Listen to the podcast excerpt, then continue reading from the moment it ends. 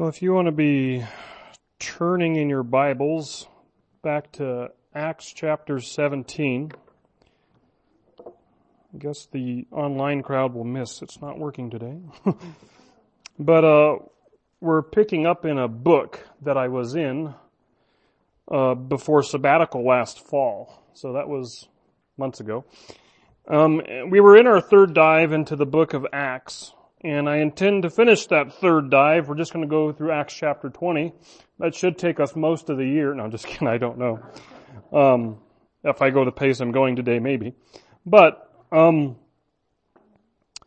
speaking of, getting back on track, uh, if you've been here for the last month or two, I think I've been in a different Bible every Sunday. And, uh, I've just decided to better or worse, it sounds like wedding, wedding vows, I'm going to try my best to not revisit this in the near future, that I think I'm just going to stick with a translation called the BSB. And, uh, that's where we'll, the books we'll be using. I, even in God's providence, I found somebody willing to trade all of our Pew Bibles for some BSB Bibles. So, that's where we're going to be is in the, the Berean Study Bible. So that's not my sermon, not quite. But we do catch up with Paul in Acts chapter 17. And he's been from town to town on the Greek peninsula in his second missionary journey.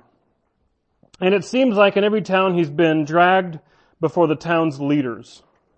Riots have uh, ensued and so forth because I guess he's just preaching too much Jesus. he's just preaching too much resurrection, too much peace and goodwill towards men. I guess it's just too offensive. Of course, as you read Acts chapters 16 and 17, you find that they have lots of excuses, such as Paul and company. They've exorcised demons uh, out of a money-making slave that they'd had. The question is, is where did all the money go? Or uh, the preaching has implications for adherents to Judaism to break away from supporting and financing local synagogues. So where did all the money go? So you know there's noble things like that to be offended by, I guess. I'm losing a little sarcasm. But Paul was most recent in a town called Berea, wherein locally he seemed to have some success. But some enemies of a town prior to, a town called Thessalonica, saw it worth their while to travel 50 miles to come and instigate some more violence in opposition to Paul and company, the company being Silas and Timothy.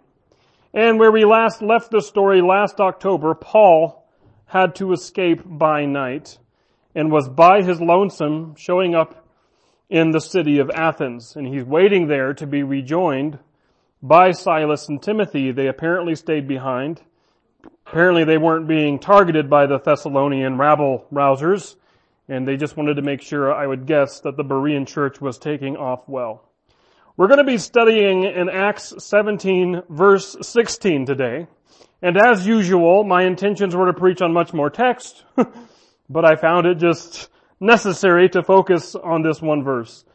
So, please stand for, I don't know, these 20 words, if you're able to. Acts 17 verse 16.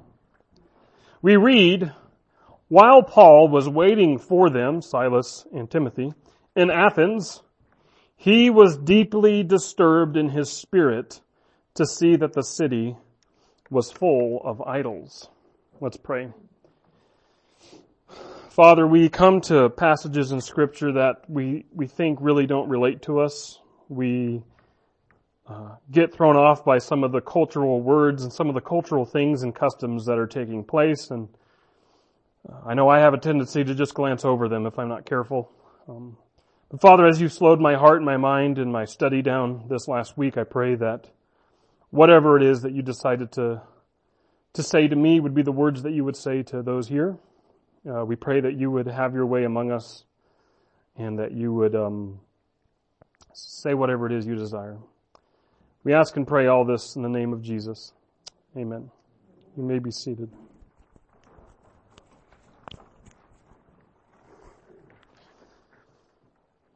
in my dips into Bible translations, there is a problem that many translations or people who read the Bible recognize, but what they do about it is not always agreed upon. That is the text and the culture and the world of the Bible is foreign to us. We're in the 21st century. We are Westerners trying to understand the first century and before Jewish thinkers, thinking and cultures. And the bottom line is that it's a foreign world and a foreign culture to us. There are words, ideas, thinking and so forth that is foreign to us, so we need to study a little bit sometimes to get it. Uh, this is perhaps the most relevant in places like the book of Revelation or even in the early Old Testament books. Why all the symbolism or why the weird dysfunctional families with intermarriage and so forth. However, in the same token, I was, I wrote that there is some truth, but if I believe the Bible, there is absolute truth in what Solomon says in Ecclesiastes 1-9. What has been will be again. What has been done will be done again. There is nothing new under the sun. And so we look in the Bible and we find that despite all of its foreign cultures and customs, people never change. it's so familiar. They're always messing up the same, thinking the same, doing the same things, struggling with the same problems. Paul is showing up in an ancient, world-renowned city, even ancient by the time he showed up in it. And we read at first things that may sound foreign to us, like it would never happen here and now, but you actually find it's very familiar. Again, when, while Paul was waiting for them, Silas and Timothy, in Athens, he was deeply disturbed in his spirit to see that the city was full of idols. Paul's here in the first century AD. Six centuries prior, the fifth century BC, that was Athens' heyday. It was then when all the magnificent structures were built, including the Areopagus or Mars Hill where Paul preaches at later in this passage. It is then that all the poets were flourishing, Sophocles, Euripides, Aristophanes, and more. Pericles was Athens' leader during the 5th century BC. The Romans came and conquered Athens in 146 BC. But even though it remained a big, important, culturally significant city. It's kind of like Byzantium, which became Constantinople, which is now Istanbul. Some cities, no matter when, where, who, or who they're ruled by, they just remain significant. And this is Athens. And Paul shows up and he's deeply disturbed in his spirit because he sees it's full of idols. Many of the city's famed buildings, they're all temples and shrines to gods and goddesses. This is like if you showed up to view the iconic skyline of, of Seattle or New York City, and if all those skyscrapers were made in veneration of different gods and goddesses. We're not told, but some speculate if Paul got to Athens by a land route from Berea, or if he had sailed around to Athens. And if he's sailing, and if he's coming into port, one would see the Acropolis, which had the Parthenon, a huge statue of a goddess, as part of the Athens skyline, even before reaching Athens itself. Petronius. Everybody knows Petronius. No, I didn't. a Roman court official contemporary of Paul, he wrote satirically that it was easier to find a god than a man in Athens. When the pagan observer notes the plethora of gods in a city. It must be a city full of idols. Exodus chapter 20 verses 3 through 5 tell us the first two commandments. You shall have no other gods before me. You shall not make yourself an idol in the form of anything in the heavens above, on the earth below, or in the waters beneath. You shall not bow down to them or worship them. Now Paul was a, a, devout Jewish man prior to his conversion and no doubt he still considered these commands. In fact, he would write of the godless in his letter to the book of, uh, to the church of Romans, for although they knew God, they neither glorified him as God nor gave him thanks, but they became futile in their thinking and darkened in their foolish hearts. Although they claimed to be wise, they became fools and exchanged the glory of the immortal God for images of mortal man and birds and animals and reptiles. The deep disturbance, the, the provocation within Paul's spirit is one that has to do with worship and where it is placed. I think sometimes we have uh, the tendency to see the ideas of idols or worship in this sense as a bunch of crazed, primitive, backwards people dancing around statues and so forth. and I don't think it's that simple. I don't think it's that one dimensional. A few examples I have for you. One is, is about to come from a movie called Risen. Uh, Risen, if you've never seen it, is a fictional account of the manhunt for Jesus after he resurrected. Spoiler alert, they never found him. But the Romans, in order to appease the Jewish Sanhedrin who want a body, they're on a manhunt for Jesus, trying to find at least his disciples so they can get to the bottom of what happened. Of course, the prospect of a resurrection was a little too bizarre for a bunch of pagan, uh, godless Romans to entertain. What you're about to see is a poorly recorded scene because I recorded my TV from my phone. Since I only have the movie on Blu-ray and I didn't feel like setting up a Blu-ray player just so you can see one minute of a film. Even so, what you see here is going to be the, the primary Roman military tribune. He's in charge of hunting down Jesus and he's at his wit's end. He's in between interrogating people and he's told at the beginning that perhaps the next person they interview will have the answers that they seek. But the tribune walks out for a break and then he makes a sacrifice to Yahweh, vowing to erect temples and organize games in his name and honor if only he would turn over his followers to him. So, hopefully, uh, let me, probably should turn off some lights first. and then I have the volume, I haven't, I didn't check the volume before, so I hope it's not ear piercing.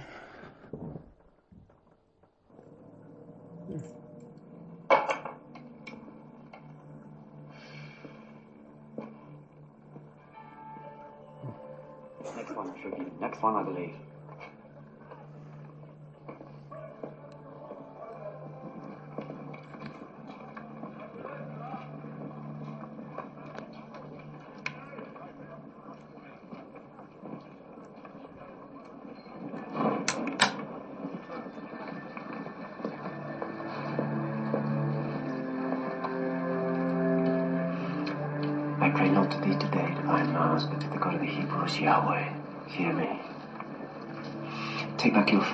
Defense of these people I seek and relinquish them to me. If you do this with clear and recognizable signs, I vow to erect temples for you and initiate games in your honor. And that's how you pray. um, yeah. The King James Version uh, later in the passage that we're studying, as Paul begins to preach, would put Paul's first words this way. Ye men of Athens, I perceive that in all things ye are too superstitious. While I take a little disagreement with the connotations of too superstitious, I don't think Paul would begin with a face slap like that per se. I'll talk about that when we get there. Anyways, the point is, is that perhaps we do see that shade in the movie clip we just watched uh, like a Roman, make a few promises, leave an offering, and walk on hoping that the prayer is heard. Another form of idolatry that I'm reminded of as an example actually comes from the Lewis and Clark story. I was watching uh, the Ken Burns Lewis and Clark documentary and in it William Clark describes in his journal an event while they're staying at Fort Mandan in their first winter. Near the end of their stay, the buffalo dance is described. Uh, this is where the native people would don some animal skins, smoke some pipes, they'd dance around a fire, and then from what I gather, some worship in the form of sexuality would ensue, uh, or at least it was a part of that event that Clark describes. But this was all to beckon back the buffalo from their winter grounds back to where the Mandan were so they could be hunted and killed for all their uses. Now, this wasn't a, a, perhaps a clear course of or form of idolatry per se. There was no totem pole or no statue they were looking at, but they were dancing and doing a form of worship, believing that it would accomplish certain purposes. Now, don't hear this as a conservative white guy picking on other cultures and nations. Uh, hear this as the word of God picking on all nations. uh, God calls everyone everywhere to repent. Paul actually says that later in his sermon in this chapter. You and I got sins too. And hopefully that will be made clear by the end of this message. My point is, is that through the culture and through the, the forwardness of what might first be, we might be really taken back by, like really? Statues or People leaving money, making demands, hoping they'll be heard, or really people donning animal skins and dancing and oh, if I must, I'll engage in a little sexual activity. All of this hoping to bring back the buffalo. These are all things that we don't understand perhaps from our culture, but in a different form, we're just as guilty. We're just as guilty. You know how I know we're really guilty? Paul talks about the fruit of idolatry at the end of Romans 1. And I read through it last week for a different reason, but the fruit of idolatry is stuff we're all familiar with. He talks about homosexuality and every kind of wickedness and evil, greed and depravity. They are full of envy, murder, strife, deceit, and malice. They are gossips, slanderers, God haters, insolent, arrogant, and boastful. They invent new forms of evil. They disobey their parents.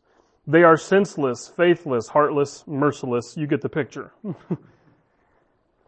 but I think this is why when Paul shows up in Athens, he is deeply disturbed in his spirit. It's not because the statues were poorly made or that they were even made, but because of what it reflects in the heart. What it means in the heart. If you want to know if you have an idol in your life, any idol, what can you not live without?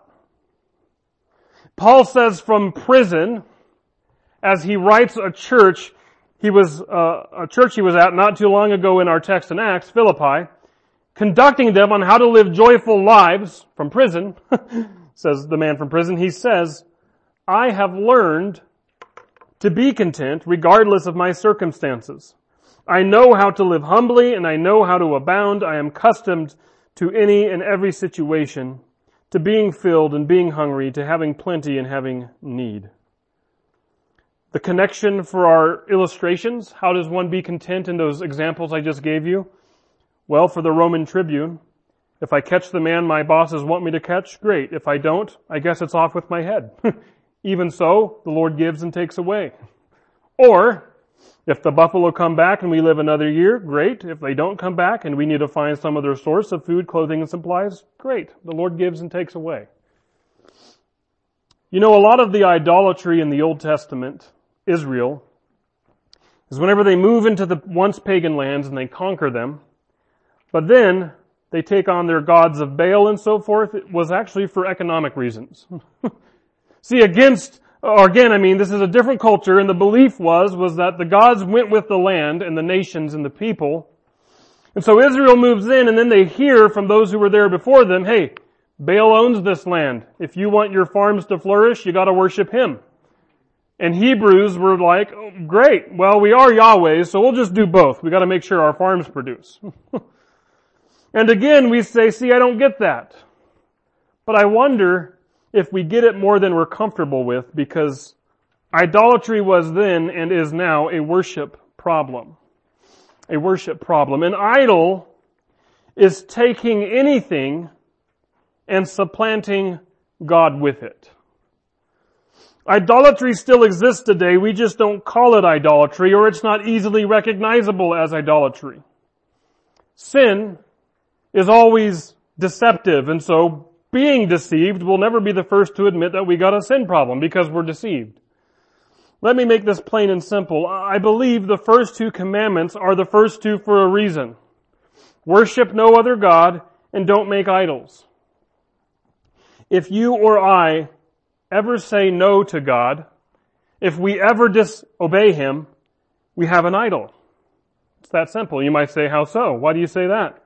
Well, because apparently there is a higher authority than God if we have the audacity to tell Him no. if we have the audacity to say, I know what you're saying, but I'm going to Going to do what? What gives us the audacity to say, I'm sorry, sovereign of the universe, but there is a higher authority than you right now, and I'm going with that higher authority. What in the world? That's what idolatry is. Now, I know pagan Roman cultures, Native American cultures, they, they had never been witnessed to, they didn't know any better, they didn't perceive that there was a sovereign God of the universe you know, buffalo dances, different gods for different things in the cosmos. Got to appease them and pay them off. That's all they ever knew. Yahweh apparently never gave them the light of day. But then, again, Paul touches on that conundrum in the sermon he's going to give the Athenians later. He says, although God overlooked the ignorance of earlier times, he now commands all people everywhere to repent. You're guilty with what you know. You're welcome. Some like I've like maybe I should stop reading the Bible. I just keep getting convicted. You know, I, I think there is a reason my heart settled on this verse, Acts 17, 16 this week. The whole passage is largely about idolatry, and that's the primary thing that Paul, Paul's sermon is to the Athenians will entail, but my heart just rested on this one verse to unpack it well. Some of you, I, I opened with this, you know that I'm a Bible nerd. And I've been flipping and flopping and looking through various translations and driving people crazy with my indecisiveness and my Bible addiction. One who left with two kids. And, and I, I, also blog somewhat. Bible and theology are my primary content. And I, I wrote a blog piece about this my last week, and I think it was my idol. I had intentions at the beginning of this week when I began to study and to, to preach, I had intentions of preaching out of what I have been preaching out the last three times, uh, the New American Standard Bible, and I had thoughts of returning to the ESV, even if it was just out of guilt. And then, then I prepped in the NASB, and then I felt like it's word choices, and for my reasons and purposes, I just discovered that I have an idol in my life. there can be good things in life, good enjoyments in life, but when they become God things, they become bad things for that person. Uh, for me, in this Bible headache I have been in, it was getting too big. It was getting too expensive. It was getting too all-consuming until I finally felt the Lord tell me, you're not looking for the Bible translation anymore, you're just chasing the wind is all you're doing. You're concerned about Bible makes and leather and word type and font. And it was a good thing. Bibles are good. So glad we live in a day and age when we have tons of Bibles. But for me, I should have known better and I think I was deceived. Because when the Bible type and the translation got in the way of just receiving and obeying the Word of God, it became a problem for me. The BSB was a translation I came to and for the first time in a long time I felt like everything just went away and I could just simply read and trust and obey the Word of God, period. Now, I won't bore you anymore with this because this is probably a story that you can hardly identify with, but what is your idol? Ah, stop, don't talk to me about that, Kevin. See, what thing or things can you really not live without? If you wake up in the morning and have some first thoughts, what are those thoughts? Sometimes we might be lucky and say, well, I read my Bible and I think about that. Well, then what are your second and third thoughts? can they be idols in the making or idols lurking beneath? Are there things in your life that control your emotions too much? I mean, I get happy to see family or I get excited about new presents or I'm warmed and satisfied by a cup of coffee. God made us to enjoy things, sure. But are there some things in your life that if you're honest about, they just have way too much control over your emotions? Unlike Paul, you've not learned to be content in abundance or in need. You've learned to be content only insofar as you have blank. Your idol. Your days go much better knowing that what is in reach. If the money went out and blank wasn't in your house, would you be considerably emotionally affected? A lot of good things can become God things and then be bad things. Idolatry is a sin and the sin is so deceptive, so Holy Spirit, help us to take the blinders off to find out what is our idol. You know, if we miss Bible reading and praying, oh well, ox in the ditch, things had to be done, too busy. But if we miss blank, well, it's not been a full day. In other words, if we miss time with the sovereign God of the universe, it happens, but if we miss time with our idol, then well, then the day is not a good day. Idol first, God second, third, or fourth. If we miss Bible reading and praying, if we miss time with the sovereign of the universe, oh well, but if I didn't talk to this person, if I didn't interact with this person, if I wasn't affirmed by this person, then my day is ruined. People can be idols. I can be the idol of my own life. If I'm taken care of, if I'm in control, if I have all the resources and the security to stay in control, I'm content. But if I realize that I'm not in control, or if the budget book says you are not paying the bills this month even though you've worked all you can, or if the doctor says it's cancer, you're going to have to live with the unknowns while we try to remedy the situation. Or if people fail us and we're in the seasons of unknowns where we cannot be the source of our own comfort and security. Do our emotions explode because lo and behold, we're not sovereign of our own universe? In other words, our idol, me, is failing me. When Paul showed up in Athens, he was deeply disturbed in his spirit to see that the city was full of idols because Paul knew that idols fail people. They fail people. Why? Because idols are one of two things. Demonic and or non-living. Paul in his itinerary after Athens, here, he's about to go to Corinth. And then later in a letter to Corinth, while take, talking to them about eating food sacrificed to idols, he says, am I suggesting then that food sacrificed to an idol is anything or that an idol is anything? No. The sacrifices of pagans are offered to demons, not to God, and I don't want you to be participants with demons. The apostle John says in Revelation 9:20, in one judgment that they did not stop worshiping demons and idols of gold, silver, bronze, stone, and wood which cannot see or hear or walk. See, the idols of old and our idols that we're deceived into following, it's pointless. What do they do for you? How helpful are they for you? People, ourselves, we can't be saviors. And if the idols in our lives are things, they can't see us, hear us, nor ultimately will they ever deliver us. They'll only hurt us, harm us, leave us fail us if we place them above God. The biggest deception, deceitfulness, if you will, of idolatry and all sin is not that they fancy themselves up to be desirable, which is true, but the biggest lie of idols and sins in our lives is that God is less desirable. God is less desirable.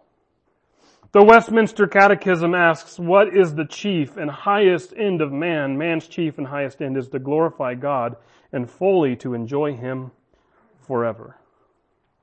Enjoy Him forever. That word enjoy is supplemented by fully to get across that the writers of that document believed there was a biblical precedent to say that people are made to enjoy God. I'm just convinced of this that it may not be statues and outright things saying made for this God or that God, but you and I still live in cities of idols. We're so acclimated, deceived by it, we don't even know it. The author of Hebrews, many believe to be Paul or somebody closely acquainted with him. Perhaps Paul had a different writing secretary. He said, pursue holiness without which no one will see the Lord. How many of you, just be honest, this is not on your to-do list every day? Well, pursue holiness. like this isn't front and center. I'll be honest, not for me, sadly I admit. I, am not saying to myself, well, we're gonna try to be holy today. I, I kind of have a lazy sanctification perspective. It goes with the rest of my laziness. Well, God's got this covered, so I'm not to be too enthusiastic and intentional about it. But this is a significant point here. Without holiness, no one will see the Lord. Here's what I think that means. I think it's the, the antithesis of a well-known and oft corrected verse from the Psalms, corrected in interpretation for good reason, but you know that psalm that says, delight yourself in the Lord, and He will give you the desires of your heart. And the correction is, we're not talking about a genie granting wishes. oh, you desire this? Well, here it is. You desire that? Coming right up. No. God's going to give you new desires, period. And those desires he shall grant because whenever you've delighted in God, you're delighting in who he is, what he wants, and how he operates. I'll give you an example. I liked video games growing up. I played video games until the people I played video games with left and the people who I started interacting with more, one of them named Christy, and we started doing life together, I lost desires for video games because many of the video gamers in my life, my two brothers and some friends, because of circumstances, we couldn't hang out more, and so I got new desires with the new people I started hanging out with. It would be hard to desire idols if you start delighting in God. Who's staunchly against idols, if you didn't know this. No, rather to pursue God and to pursue His purposes and one of his purposes is holiness. People who delight in the Lord, people who can see God, people who haven't been deceived and dulled by idolatry know something, that God is desirable and God can be enjoyed, God is to actually be taken pleasure in. Whom have I in heaven but you? The psalmist asks in Psalm 7 or 73:25 and on earth I desire no one besides you. It sounds like the psalmist takes pleasure in God. He desires no one besides God. You know, when I was a kid, I used to be scared about going to heaven, about the world ending.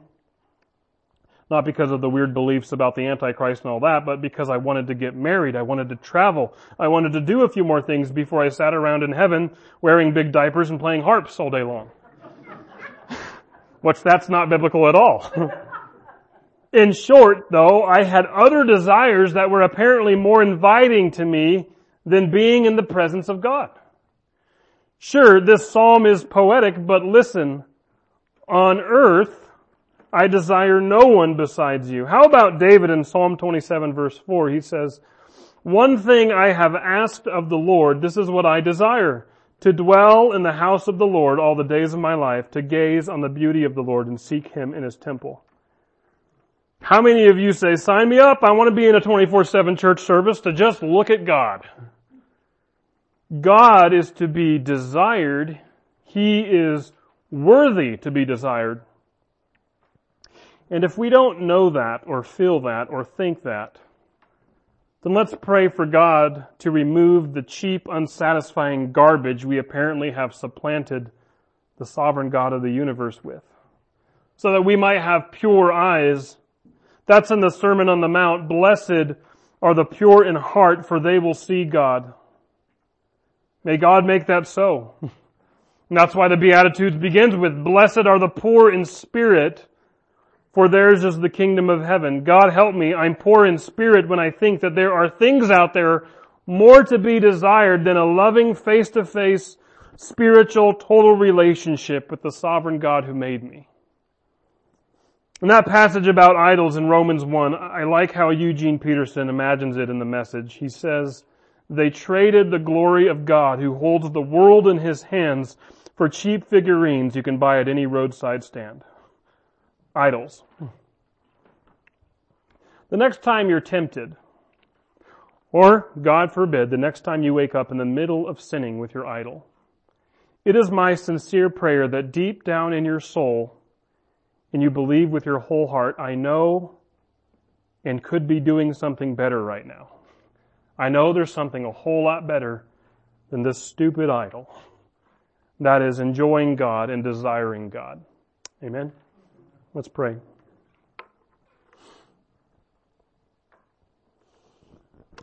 Father, when Paul showed up in Athens and he saw all these statues and idols, says he was deeply troubled in his spirit because Paul himself had been deceived with the idol of the temple and religious fervor and a cause and himself, and it led him to do horrible things such as separating families and seeing people whipped, beaten, if not murdered, simply because of their faith in the sovereign God of the universe. But whenever you met him, he found, instead of pride and arrogance, he found joy, humility, and contentment in you. And he found that a relationship with you, like the psalmists declared of old, is to be desired above all things. Paul also said in Philippians that he says he's traded in everything. He counts it all as garbage save this, knowing you. And I pray that that would be our hearts, that many of us, I believe, myself, our eyes, our brains have been dulled uh, to think that the idols we serve in our lives will somehow do us good, but we're missing out on the greatest enjoyment and pleasure, and that is to know you. And so I pray that the next time any of us are tempted or in the middle of our sins of idolatry, that you would lay the great weight on us, that you are much more to be desired. We're just deceived if we don't know that or if we think the opposite. Help us to have pure eyes to see you and help us to pursue holiness so that we might see you. Father, we love you and we thank you and we ask and pray all these things in Jesus' name. Amen.